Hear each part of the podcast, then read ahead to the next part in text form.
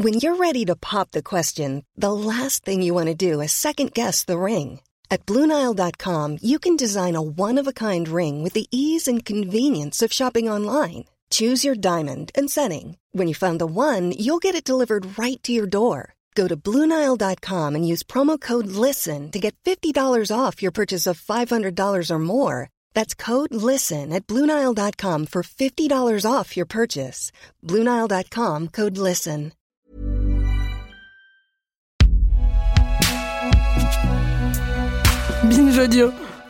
Salut, c'est Thomas Rozek.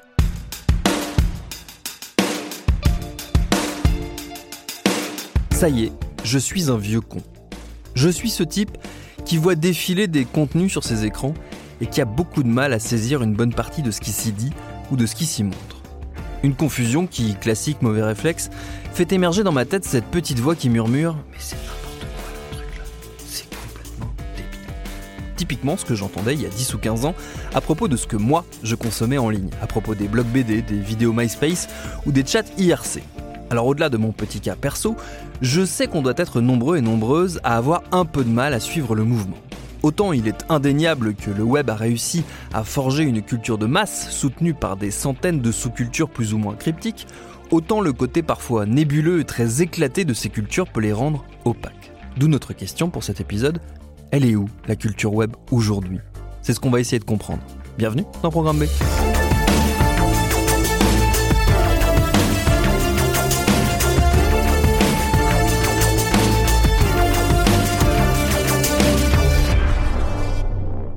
Welcome to the internet. Have a look around. Anything that brain of yours can think of can be found. We've got mountains of content, some better, some worse. If none of it's of interest to you, you'd be the first. Et celui qui va nous aider à y voir plus clair, c'est Axel Bossard. Il est le fondateur d'un média en ligne extrêmement utile, justement, pour garder un œil sur ce qui se fait de nouveau. Ça s'appelle Spotters. C'est un ensemble de comptes sur Twitter, sur Instagram, sur TikTok, sur YouTube. Et c'est aussi une newsletter et un site, spotters.fr, qui regroupe tout ça. Et comme justement Spotters ne traite que d'Internet et de sa culture, j'ai demandé à Axel Bossard s'il pouvait me dire ce que lui mettait derrière le terme un peu fourre-tout de culture web. C'est vrai que la culture web, c'est quelque chose qui est, qui est pas évident à, définir, mais en, moi, ce que, ce que je dirais, c'est tous les, euh, les, tous les codes, les expressions, les, euh, les visuels, les, les références qui vont émerger d'Internet et qui vont être compris par les gens à la base sur Internet. Bien sûr, des fois, des éléments de la culture web peuvent devenir grand public. Un des exemples les plus connus, je pense que ça date un petit peu, mais c'est le Harlem Shake, par exemple. Genre, c'est le Harlem Shake, c'est à la base c'est de la culture web pure, et puis ça a fini par euh, conquérir le grand public. Mais la culture web, c'est vraiment une culture qui naît sur Internet, qui naît des codes d'Internet, des références d'Internet, et qui euh, va euh, du coup se, se disperser sur ce, sur ce réseau en premier, sur ces réseaux en premier, et puis ensuite pourquoi pas aller conquérir d'autres formats. Mais c'est vrai que des fois, il y a des gens qui pourraient dire que la culture Internet n'existe pas pour la raison simple que la culture internet va beaucoup reposer aussi sur des éléments qui viennent de l'extérieur. Typiquement, la culture populaire va beaucoup influencer internet et on va avoir beaucoup de, de mèmes qui sont issus de séries, par exemple, de séries, de films, etc., qui sont populaires en ce moment.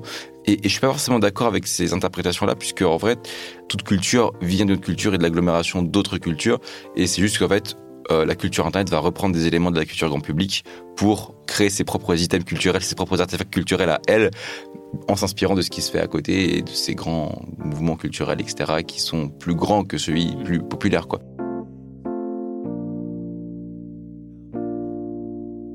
Aujourd'hui même, on peut dire que par exemple euh, les mèmes ont une place super importante aujourd'hui dans la bataille politique. Euh, typiquement, on le voit en ce moment avec euh, entre le conflit ukrainien et, russe, où les mèmes sont vraiment un outil absolument énorme et où 9gag, qui est un forum du coup sur lequel, enfin forum site sur lequel on partage, on va dire, les meilleurs même les meilleures euh, blagues quoi euh, bah, été pris d'assaut par beaucoup de Russes pour en fait euh, aller se moquer des Ukrainiens et, on va dire porter un message à l'encontre en fait du peuple ukrainien. Et c'est intéressant parce qu'en fait je pense que l'un des l'un des items les plus forts de des artefacts les plus forts de la culture internet c'est vraiment les mêmes et ils sont extrêmement utilisés dans le champ politique que ce soit pour dénoncer que ce soit pour on va dire créer des communautés et les fédérer autour d'une vision. Mais typiquement récemment avec le Covid on a pu voir beaucoup de gens faire des mêmes là-dessus. Et même là, par rapport aux, euh, aux retraites, Enfin, le nombre de mèmes qui ont émergé pour euh, dénoncer euh, les retraites sont énormes. Et d'ailleurs, euh, il y a un article qui a été fait par Le Monde, je crois, sur le sujet, mais les mèmes ont aussi envahi les manifestations, puisqu'aujourd'hui, on les voit sur les pancartes, en fait, parce qu'ils permettent à beaucoup de gens de s'exprimer différemment. Je vais faire un petit pas de côté, mais pour moi, ce que la culture Internet a aussi permis, c'est aussi de démocratiser les prises de parole, parce qu'en fait, on n'a pas tous des talents d'auteur, on n'a pas tous des talents d'humoriste. Les mêmes, par exemple, permettent de faire passer des messages de manière extrêmement visuelle, impactante et euh, précise, sans avoir avoir une superbe plume ou des très grandes idées. Et c'est pour ça que je pense que ces mêmes-là vont, vont s'inviter en manifestation, parce qu'ils permettent de porter des messages très forts sans avoir à trouver la tournure, le slogan, tu vois, qui va être super bien sur la pancarte. Et ça se voit du coup euh, au-delà de... Là, là, je parle vraiment du milieu politique, mais tu vois, Juste, il y a beaucoup de gens qui s'improvisent humoristes euh, grâce euh, aux mêmes. Et on, parle même aujourd'hui de mêmes creators, tu vois. Et c'est intéressant parce que c'est vraiment une démocratisation, je trouve, de la parole, de la prise de parole à travers ces, euh, ces petites créations-là, quoi.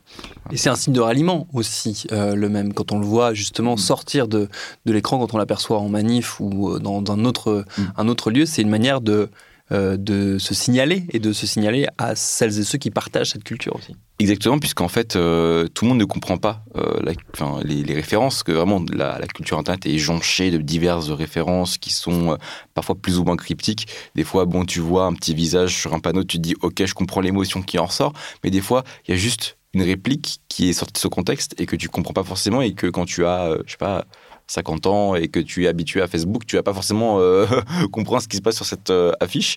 Néanmoins, c'est vrai que du coup, ça permet aux personnes qui sont, euh, je pense, qui, comprennent la référence de très identifier que la personne ici, là, bah, c'est quelqu'un qui partage ses cultures, qui partage son quotidien, qui, qui pourrait être un de ses potes aussi. C'est vraiment des, des, des, clusters culturels qui font que du coup, on va développer des affinités avec d'autres personnes, etc. Est-ce que tu dirais qu'il y a une culture web ou des cultures web? Tu vois, est-ce qu'il n'y a pas aussi un, éclatement, en, une division en sous-cultures Il y a une culture internet qui est grand public celle qui est euh, des énormes mèmes que tout le monde connaît, euh, que tout le monde a déjà vu, etc. Ça, c'est un, vrai cadre. Mais avant d'émerger dans le grand public, c'est dans la, culture internet du grand public, ces mêmes-là sont nés avant euh, sur des communautés. Et en fait, pour moi, la, la culture internet, elle est composée d'énormément de plein de sous-cultures différentes qui sont euh, soit liées à une plateforme. Typiquement, Twitter pendant longtemps a été euh, une culture à part entière, même si aujourd'hui bah, il y, a plein de cultures sur, Twitter. Des cultures aussi d'intérêt. Typiquement, euh, il va y avoir les fans de Star Wars, bah, ils vont développer leur propre mème et leur propre culture internet à eux, en fait. même des fois, juste des, cultures qui vont être des, qui vont se regrouper autour de créateurs. Je pense à des personnes qui vont être, par exemple, des des, créateurs très présents sur des réseaux en particulier et qui vont euh, pouvoir du coup façonner, on va dire, euh, la façon dont leur communauté discute entre elles. encore une fois, sur Twitter, c'était très le cas et je pense qu'il y, a beaucoup de créateurs qui ont euh, du coup développé ça sur ce réseau. Mais même sur des réseaux comme TikTok, en fait, je pense qu'il y a des créateurs qui vont aussi façonner leur propre communauté, la façon dont elles interagissent entre elles. Et du coup, en fait, toutes ces communautés-là vont émerger différemment et créer leur propre culture, en fait. Moi, c'est comme ça, on va dire que euh, on peut parler de sous-culture, c'est parce qu'en fait, il y a plein de communautés différentes qui ont leur, qui développent en fait, leur propre culture, leur propre référence, leur propre mème, leur propre euh, histoire. Et ce qui est intéressant, c'est qu'elles sont pas seules, généralement. Enfin, je veux dire, elles sont pas juste, euh, tu fais pas partie d'une seule communauté, quoi. En fait, tu fais partie de plein de communautés différentes, sans t'en rendre compte forcément. Mais c'est ça qui est aussi la beauté d'Internet, c'est que c'est un, un gloubi-boulga de plein de gens qui font plein de trucs et qui appartiennent à plein de choses différentes et qui se sentent investis d'énormément de, euh, de cultures et de références qu'ils partagent avec plein d'autres personnes. Et ça crée euh, plein d'interactions, d'amitié, de culture, etc. Alors, on, a donné à cet épisode un titre un peu euh, volontairement naïf. C'est Elle est où la culture web aujourd'hui? C'est une question un peu impossible, même si tu as commencé quand même à y répondre. mais je te la retourne. Elle est où la culture web aujourd'hui? Elle est, en fait, j'ai envie de dire, elle est un peu partout. Euh, elle est bah, forcément sur les réseaux, parce que c'est là qu'elle émerge, et c'est normal. Elle est euh, dans les contenus qu'on consomme, parce que les créateurs sont des générateurs de culture web, il faut, vraiment le comprendre. C'est que euh, sur YouTube, sur Twitch, etc., sur TikTok, sur Instagram, les gens reprennent des éléments de cette culture web, vont les diffuser et les faire souvent émerger au grand public. Hein. tout, tout, bêtement, mais typiquement Il y en a même qui sont à l'origine, eux, des éléments de la culture web, genre Squeezie et son expression Est-ce que c'est bon pour vous qui a été détournée euh, plein de fois récemment parce que les gens euh, trouvaient qu'il le disait beaucoup trop et du coup, ça les a fait rire de, de, de le répéter constamment et de le déformer. Donc, elle est présente auprès des créateurs, mais elle va être présente aussi euh, euh, aujourd'hui dans notre actualité parce que mine de rien, euh, euh, les réseaux euh, sont extrêmement fréquentés aujourd'hui par les jeunes journalistes. Donc en fait, la culture Internet va aussi émerger dans les grands médias parce que de plus en plus, les personnes qui intègrent ces rédactions-là euh, vont être influencées par ce qui se passe et parce qu'ils sont des consommateurs de euh, ces réseaux. Et puis, euh, est-ce qu'elle est dans notre vie de tous les jours? Je pense que oui, parce que même aussi dans les œuvres euh, qui sont façonnées, euh, dans, les, dans, les, dans les films, etc., on retrouve de la culture web. Je pense au dernier Spider-Man, là, euh, qui va reprendre un, un, mème très connu de Spider-Man qui il se montre du doigt. Ils sont trois Spider-Man, ils se montrent du doigt. À la base, je raconter l'histoire. C'est une, ça appartient à la série du dessin animé des années euh, 80-90. Et il y a un screen, mais vraiment qui a été fait. alors, c'est une toute petite scène qui, a vraiment duré une demi-seconde. Les gens ont récupéré ce screen-là de Spider-Man qui se montre lui-même du doigt. Et euh, ça c'est devenu même super important il y a 3-4 ans. Et euh, du coup, parce que ce truc-là est devenu super important en 3-4 ans alors qu'il a été créé dans les années 80, aujourd'hui le film reprend cette référence-là alors que c'était pas du tout un passage important du, euh, de Spider-Man. Enfin, c'est pas du tout un moment iconique de Spider-Man. Mais parce que la culture web en a fait quelque chose d'iconique, ils l'intègrent beaucoup plus euh, visuellement dans leur prochain film. Et je trouve ça trop intéressant de voir que euh, les mêmes ont une importance aussi dans la façon dont les œuvres aujourd'hui vont être conçues, euh, parce que euh, il y a beaucoup de gens euh, qui pensent que typiquement euh, la, la flamme, le flambeau a été conçu pour bien marcher sur TikTok, parce que euh, en petit sketch, boum, ça marche super bien quoi. Tu vois, Mm. tu peux en extraire 30 secondes et hop, ça, t'es, t'es content, ça fait plein de visibilité sur TikTok, etc. Du coup, les gens vont voir le- la série et tout. Euh, donc même dans les phases de production, ça peut rentrer en tête. On- les, les, les réalisateurs peuvent se dire ah mais peut-être que ce passage-là, ça peut être détourné même, ça peut être marrant, etc. Et même dans l'industrie musicale, enfin. Franchement, je vais enfoncer une porte ouverte, mais tout le monde sait que TikTok aujourd'hui, c'est le rouleau compresseur de l'industrie musicale. Que si tu as un, un de tes sons qui devient un challenge, tu deviens automatiquement euh, une star, entre guillemets, hein, je, je, grossis le trait. Euh, mais du coup, il y a beaucoup de gens qui font des, euh, qui, des artistes qui se mettent à faire des chorégraphies, qui se mettent à concevoir des sons de 1 minute 20 parce que du coup, c'est- ça passe bien sur TikTok, qui vont même en concevoir des versions, versions rapides, qu'on appelle speed up, parce que c'est des versions un peu. On va dire énergisées, qui sont très consommées sur la plateforme et du coup ils vont les publier aussi sur les, sur les Spotify, etc. Et, euh, et du coup, aujourd'hui, la, tu- la culture Internet est vraiment partout euh, et on s'en rend pas forcément compte parce qu'elle fait partie de notre, de notre vie de tous les jours, en fait. Ça fait partie du grand public. Enfin, la, la culture Internet est devenue une culture populaire, une forme de culture populaire, en fait. Je rebondis sur ce que tu disais sur, par exemple, la flamme, le flambeau. Euh, le fait qu'on retrouve derrière et devant la caméra des créateurs qui sont Mm. issus aussi Ouais. de cette culture web, c'est-à-dire des gens comme Florent Bernard, par Mm. exemple, qui a euh, commencé euh, sur YouTube, euh, ou Mister V qui est youtubeur. Mm. C'est peut-être aussi là la clé de cette, cette porosité entre la culture grand public, en l'occurrence la télévision qui reste le média grand public par excellence, et ces, ces gens qui sont issus de la culture web et qui donc ont même pas besoin de se dire euh, tiens on va aller récupérer des codes de la culture web pour plaire aux jeunes, Mm. Euh, c'est leur culture. Exactement, exactement. Ça, ça se fait tout naturellement. C'est et ça qui est bien, c'est que c'est pas forcé. Bon, ça, ça a été forcé à plusieurs reprises. hein. Mm. Euh, Il y a beaucoup de, chaînes qui ont voulu euh, surfer un peu sur le buzz de certains créateurs de contenu, etc. Et à chaque fois, ça a mal été fait. Parce que les personnes qui étaient derrière ces projets-là et qui avaient pris ces décisions-là l'ont fait pour les mauvaises raisons et parce qu'ils n'y connaissaient au fond rien. Euh, L'exemple le plus fou, c'est euh, quand même la Web TV et le live, qui a été un four absolu parce qu'ils ont voulu. ils se sont dit ah ok Twitch ça marche super bien du coup nous on va créer une super chaîne Twitch comme une télé avec les plus gros créateurs mais aussi des gens de la télévision. Et tu voyais mais Michel Simès à côté de Domingo et tu te disais mais mais que se passe-t-il quoi? Ça, ça se voit que il- il- personne ne sait ce qu'ils foutent là. Et au final le Web TV a fermé euh, je crois euh, trois mois plus tard quoi. Mm. parce que euh, ça a été un projet qui a été extrêmement mal conçu et par des personnes qui n'y connaissent rien. Donc euh, Ouais, il y, a quelque chose de ça aussi. Et tu relèves un truc intéressant sur les créateurs, du fait que les créateurs aujourd'hui deviennent aussi des acteurs et sont représentés de plus en plus dans la sphère publique, du coup, notamment avec le flambeau, et même Florent Bernard, qui est un auteur absolument incroyable, qui, qui est né sur Internet. hein. Et en vrai, les créateurs aujourd'hui, selon moi, deviennent même euh, plus important que certaines célébrités. Enfin, à l'époque, euh, il y avait que les sportifs et les artistes qui étaient capables de, euh, de soulever autant de monde et de remplir des stades. Aujourd'hui, bah, tu veux voir euh, un match d'e-sport qui est commenté par Kameto, et bah, le Bercy va être rempli. Hmm. Et Popcorn Festival, qui est un show à la base d'un talk show d'internet, va faire venir plein de gens dans la ville de Montcuq parce que c'est marrant et remplir des campings entiers avec des personnes qui vont voir un festival de gens internet. Et c'est magnifique de voir qu'aujourd'hui, la, culture Internet, grâce à ses créateurs, permet aussi de mobiliser des gens dans la vie réelle et de les faire se déplacer.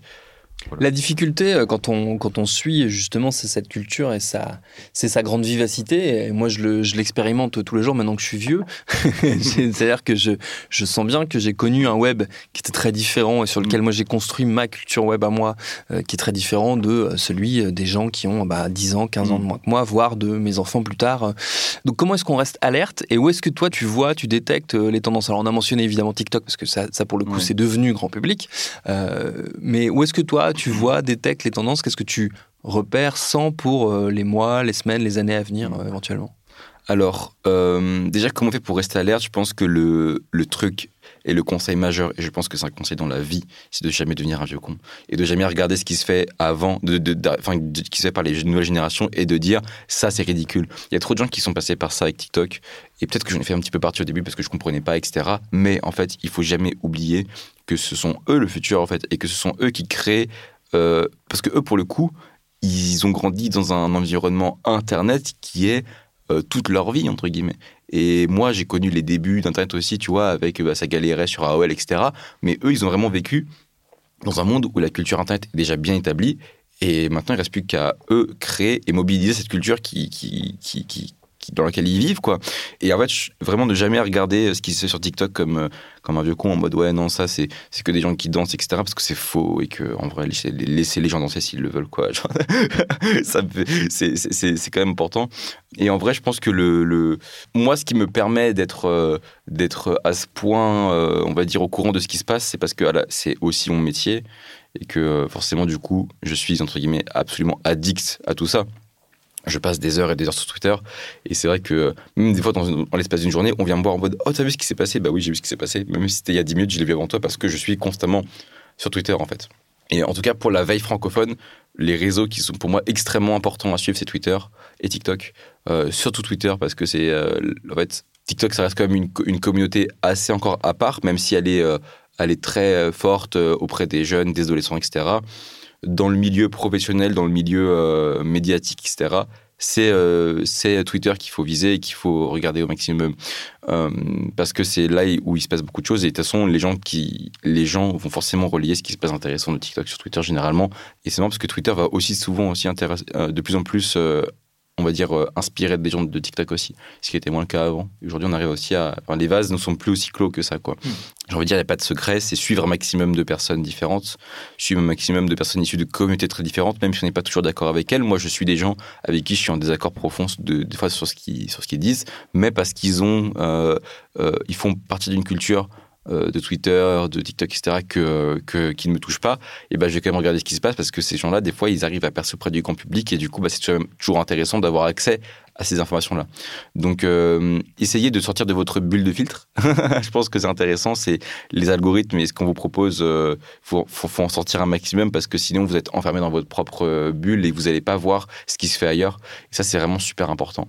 Donc, ça, vraiment, il faut, il faut, il faut vraiment se faire, faire cet effort-là, je pense, de, d'aller regarder des trucs qui vous conviennent pas, des trucs qui, qui vous intéressent pas. Si votre objectif, c'est de faire de la veille, hein, bien sûr. Et du coup, de détecter les tendances et les tendances, comment tu les détectes bah, c'est tu vois deux tweets sur le même sujet avec plein de likes, c'est bon, tu sais qu'il se passe un truc. Et des fois même, tu peux te dire, ah ok, ce truc-là, il a du potentiel.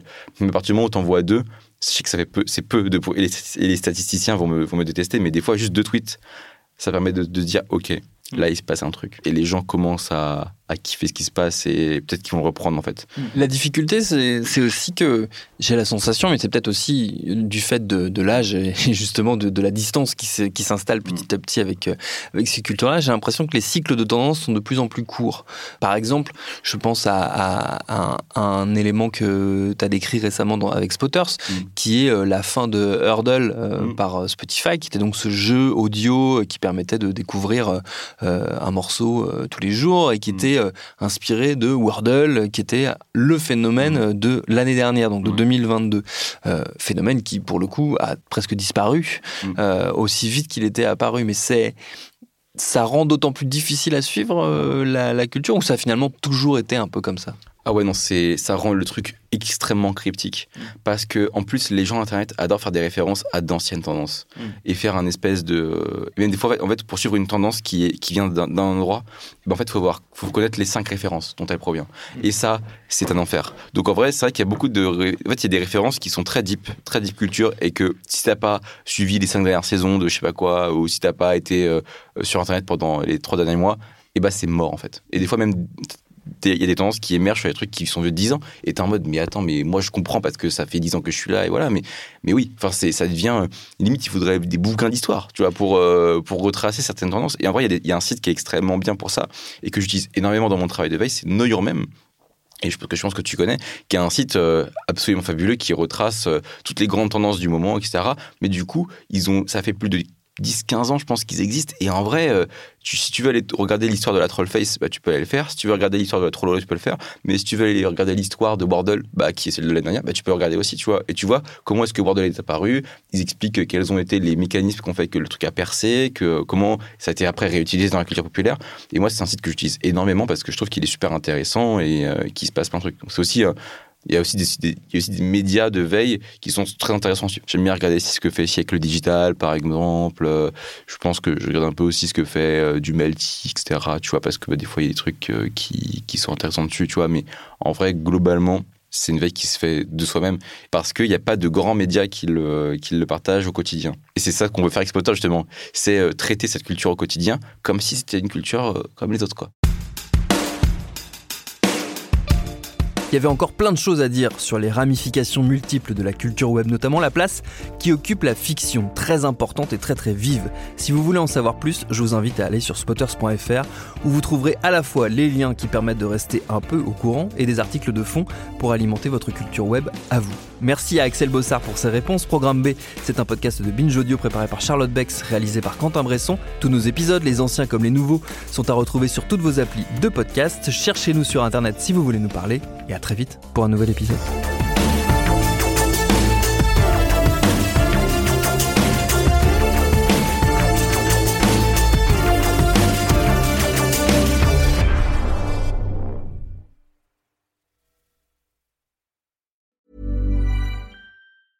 This Mother's Day, treat mom to healthy, glowing skin with Osea's limited edition skincare sets.